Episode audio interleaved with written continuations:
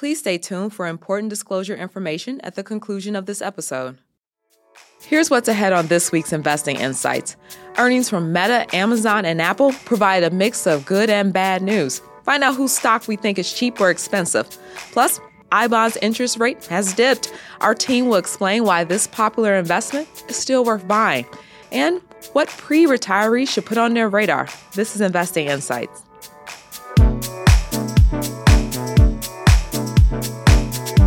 Welcome to Investing Insights. I'm your host, Ivana Hampton. Let's get started with a look at the Morningstar headlines. Meta posted an underwhelming third quarter earnings report, along with a disappointing outlook for 2023. But it's the metaverse that has some analysts concerned that the company is overpromising and underdelivering. Morningstar Research Services senior equity analyst Ali Mogharabi says the firm plans to invest significantly more than he had projected in 2023.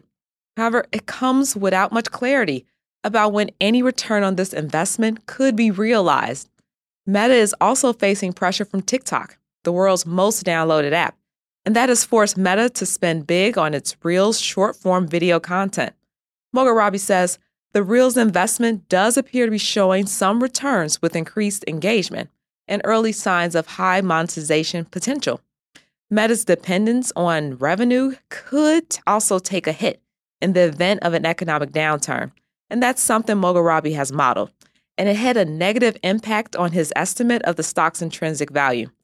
These and other concerns have led him to lower what he thinks Meta stock is worth to $260 from $346. Amazon delivered a sting. The online retailer reported disappointing third quarter results and gave a soft fourth quarter outlook to investors. It's $127 billion in revenue, set in the middle of the guidance. And this was supposed to be the quarter where the tech giant had finally overcome its pandemic fueled issues. The performance of the cloud business known as AWS is Morningstar's greatest near term concern. We continue to believe e commerce rapid increase, AWS, and advertising are driving long term growth. But a variety of macroeconomic issues like currency headwinds and high inflation are clouding the near term. We believe these issues are likely to last throughout next year.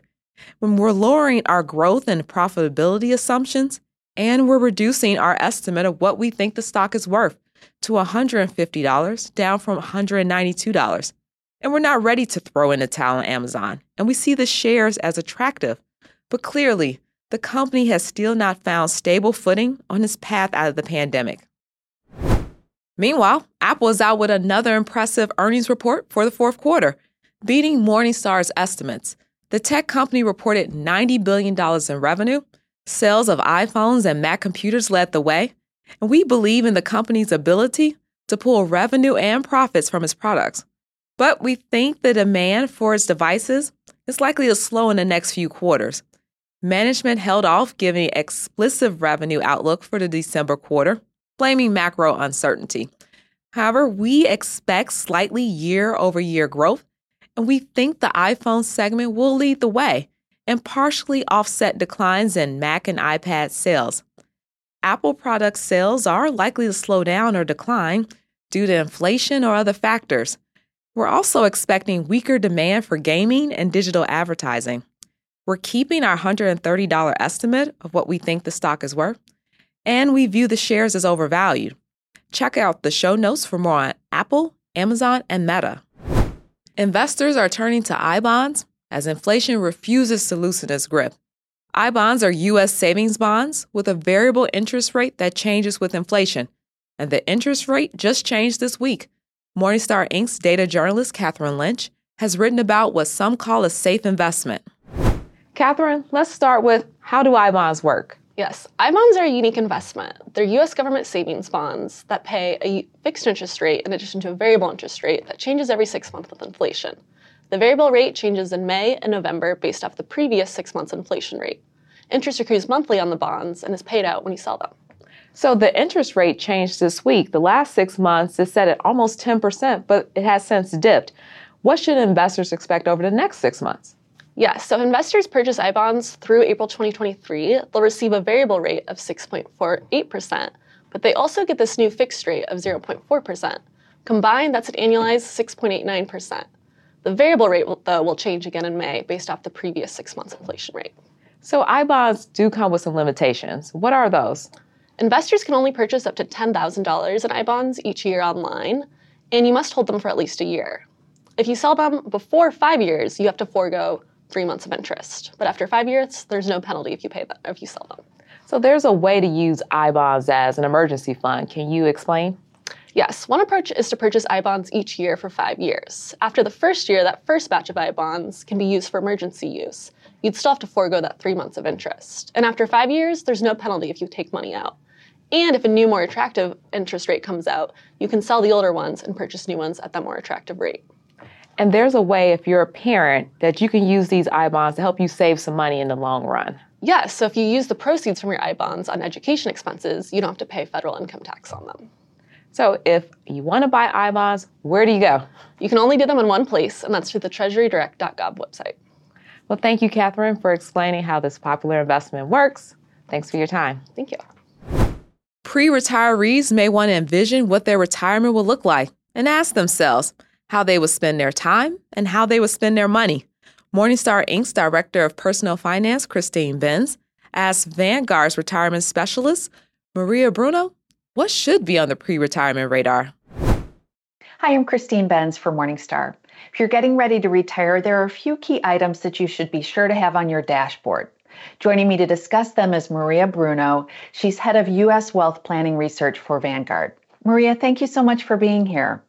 Hi, Christine. Good to see you. Thank you. Good to see you too, Maria. So, you think at the top of the list, if you're kind of making a dashboard for pre retirement, should be a look at what your retirement, what you want your retirement to look like, kind of an articulation of goals. Can you talk us through that? Oh, yeah, absolutely. I uh, always encourage individuals to stop and think about what they envision their retirement to be. Um, we often like run, run, run and do numbers, but first you need to think about well, what exactly do I want to do in retirement? Do I want to travel? Do I want to, you know, maybe play golf a few times a week? Um, do I think I might want to volunteer or do some part time consulting work? So, really stop and think about what retirement actually means for you. And then also, if you're married or if you have a partner, it's a really good suggestion to calibrate that with your partner because sometimes goals aren't allow- aligned. You might have one spouse who wants to travel, the other who really wants to stay home and spend time with the grandkids. So, first and foremost is really to take the time to write down what you envision your retirement to be. So that's important, uh, not just from a quality of life standpoint, but also from a financial standpoint, because the activities that you plan to undertake in retirement will affect your spending. So you think spending and thinking about your in retirement budget is another item that you should have front and center on that pre retirement dashboard. How should people think about their expenses potentially changing in retirement versus what they were when they were working? Right. So once you do that, you want to think about the budget or the cash flow. When you think about expenses, um, so as you shift from your working years into retirement, you want to think about all right, well, it's changing. What expenses are going away, and what expenses potentially are going to be added? So think about the you know the work type expenses whether it's commuting or lunches out or work wardrobes like those types of expenses will naturally go away when you're retired but depending upon what you want to do in retirement, for instance, if you do want to travel or you do have more discretionary type expenses because you have more free time, it's conceivable you want to do things, then you need to th- think about what those are and what those expenses are and then add those. But I would always encourage individuals to think about discretionary versus non discretionary. Non discretionary are things like housing, taxes, which become a line item. We can talk a little bit about that, food uh, insurance, those types of things are non discretionary, those things that keep the lights running, if you will. And then the discretionary type expenses are the things that might be more leisure type expenses that where you might have more flexibility uh, depending upon what your goals are. So you referenced taxes, Maria. Should people expect their taxes to go down in retirement or is it completely individual dependent? It, it, generally speaking, you know, I think a good baseline would be yes, you would think that your taxes could go down, but it depends really. I think the important thing to think about is that in your working years, typically it is, you know, you pay your income taxes through payroll deduction. Once you're retired, that goes away and taxes actually become a line item in the budget. So you need to think about that, plan for that, and also depending upon your situation, you might have to make quarterly income tax payments. So you want to be thoughtful in terms of now taxes are a line item and how you're going to uh, allot for that. You know, generally speaking, taxes you know can expect your taxes to go down but not necessarily it depends upon what you're spending and then also what your income sources are um, and how those income sources are taxed how about healthcare spending? I know that that is something that retirees worry about. Many retirees have seen those big, scary numbers of how much they might expect to spend in retirement. How should people think about how their healthcare spending might change once they eventually retire? You're right. That is at the forefront of many retirees. Um, and we actually try to encourage retirees to, to move away from this big, scary number. You often see, as you mentioned, this big number out there. And it's really hard to plan around that. Rather, we have um, we've actually done research. We've partnered with Mercer, um, who's an expert in healthcare costs. We partnered with Mercer to create a model where we can help predict what um, healthcare expenses can look like uh, in retirement. And that reframes the conversation around the big scary number to an annual cost. So, for instance, in 2020, a 65 woman in you know, moderate health care uh, or moderate uh, health status um, can expect to spend about $5,100 uh, at retirement and healthcare expenses. That is a much more digestible number than a few hundred thousand dollars. Um, Right, exactly. So it's it's it's easier to think about that as part of the planning process as you would with any other expense. The other thing you want to think about if you're retiring is it's not necessarily a net new cost. Many of us who have been with employer sponsored plans for instance might have health care plans that have been subsidized. So the employer might pay part, we pay part out of pocket. So it may not be a net new cost. You do need to think about whether or not you're in a highly subsidized healthcare plan. If so, then your out of pocket may be greater. Um, so those are the things to think about in the context of the healthcare costs, um, the mechanics of it, as well as the how you think about uh, healthcare costs, whether you know, if you are Medicare eligible and, and navigating the Medicare plan choice versus how are you going to um, pay for healthcare costs if you're retiring before age 65 and then potentially going in the open market and looking for healthcare coverage there if you don't have an employer sponsored uh, retirement plan package. Okay. So in that case, your expenses may be high earlier on in retirement, your healthcare related outlay, outlays, but then they might eventually trend down once you're Medicare eligible. Um, it could. The mechanics of it change, right? So, how are you going to pay for it until Medicare? Then, once you um, are eligible for Medicare, and we've done research on this topic too, and have a paper to help think about how you navigate this Medicare maze of different types of plans. Um, but then also, it's important whether you determine you know, a Medicare Advantage plan or a Medicare supplemental or traditional type plan is more appropriate. And then also if you need a supplemental plan, which we would encourage in those situations, and Part D. So there are things that you want to think about with Medicare plan choice and the corresponding costs there. Okay, so lots to think about in the category of spending and how spending might change in retirement. You think another key item to have on that pre retirement dashboard is your non portfolio sources of income. For many of us, this will be Social Security. For some of this, uh, some of us it'll be a pension. So how should people think about that social security claiming decision? If they've got social security income on their dashboard as something that's going to provide part of their cash flows in retirement how should they think about the timing? I know people really struggle with this. Um, yeah i mean this is really one area where you need to do your homework um, because you can start taking social security benefits as early as age 62 but if you do that, there is a reduction in benefits, and it can be up to a 30% reduction in benefits. Um, and then you can also defer until age 70. And if you do, then you can enjoy a very rich delayed retirement credit. Um, I think many individuals have this mindset of, well, I paid into Social Security, let me claim as early as possible, let me start getting those benefits.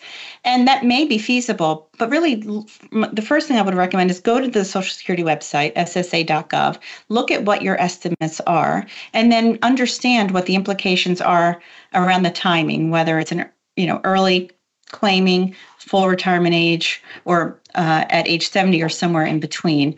Um, don't jump the gun to just assume that one strategy may be best unless you actually look at what these amounts are. It may be best to work with to really understand the implications and the trade-offs of that are. Um, of course, if you defer Social Security, then the natural question is, well, I need money to live off of. What am I supposed to do? And that's where supplementing potentially with investment income, whether it's dividends and distributions or withdrawals, might be a complement until you begin um, taking Social Security benefits. If people have gone through the process of looking at their all in spending and then spent some time looking at those non portfolio sources of income like Social Security, the next step is to take a look at how much of that spending will be supplied by the portfolio. How should people approach the topic of what is a sustainable amount to take out? Because it seems like that's definitely something you'd want to have on the dashboard as well. And that's a good one because right now, with markets where they are, people are questioning how much can I spend? Is this sustainable? Flexibility is key, regardless of what approach you take. It really is um, prudent to be flexible. And by that, what I mean is in situations where the markets may be in positive territory, then you want to think about how much you're spending, right? Um, when the markets go down, for instance, and some of the volatility we're experiencing right now, that gives you then the flexibility to have a little bit more bandwidth to be able to spend in those situations. Um, so flexibility is key. For instance, have a spending target and then you know flex around that. The probably the best source to do that would would be with any type of um, discretionary type spending that you might have. That is probably the first source for um, you know to surgically go and see where you might need to cut back if you need to. Um, but there's a few things to keep in mind too. It's not just the spending rate but also how are you asset allocated? Um, so you want to make sure you have a globally diversified balanced portfolio for your retirement. That'll give you growth and income. But depending upon what you want to you know what your goal is for those assets allocation should um, flex with that as well. And then that'll give you a good basis for determining what your spending rates are. So those two things work in hand in hand. My spending rate, my asset allocation, I'd want to think about those two elements together. Absolutely, but also within that is, and this is part of what your goals are, is your time horizon. Um, and is it, you know, spending for your retirement? Is it a shorter term goal? Is it do I'm thinking about passing assets to my heirs? Um, so what is this time horizon? And then personalizing that with the asset allocation, your risk tolerance, and then coming up with a, a prudent spending plan and adapting to that as you go through. It's not once and done. Okay, Maria, always great food for thought from you. Thank you so much for being here. Thank you. Thanks for having me.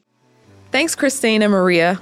And thanks to podcast producer Jake VanKersen, who puts this show together. And I'm thanking you for listening to Investing Insights this week. I'm Ivana Hampton. I'm your host and a senior multimedia editor here at Morningstar. Take care. This recording is for informational purposes only and should not be considered investment advice. Opinions expressed are as of the date of recording. Such opinions are subject to change. The views and opinions of guests on this program are not necessarily those of Morningstar Inc. and its affiliates. Morningstar and its affiliates are not affiliated with this guest or his or her business affiliates unless otherwise stated. Morningstar does not guarantee the accuracy or the completeness of the data presented herein. This podcast is for informational purposes only and should not be considered tax advice. Please consult a tax and or financial professional for advice specific to your individual circumstances. Morningstar Research Services LLC is a subsidiary of Morningstar Inc. and is registered with and governed by the U.S. Securities and Exchange Commission. Morningstar Research Services shall not be responsible for any trading decisions damages, or other losses resulting from or related to the information, data analysis, or opinions or their use. Past performance is not a guarantee of future results. All investments are subject to investment risk, including possible loss of principal. Individuals should seriously consider if an investment is suitable for them by referencing their own financial position, investment objectives, and risk profile before making any investment decision.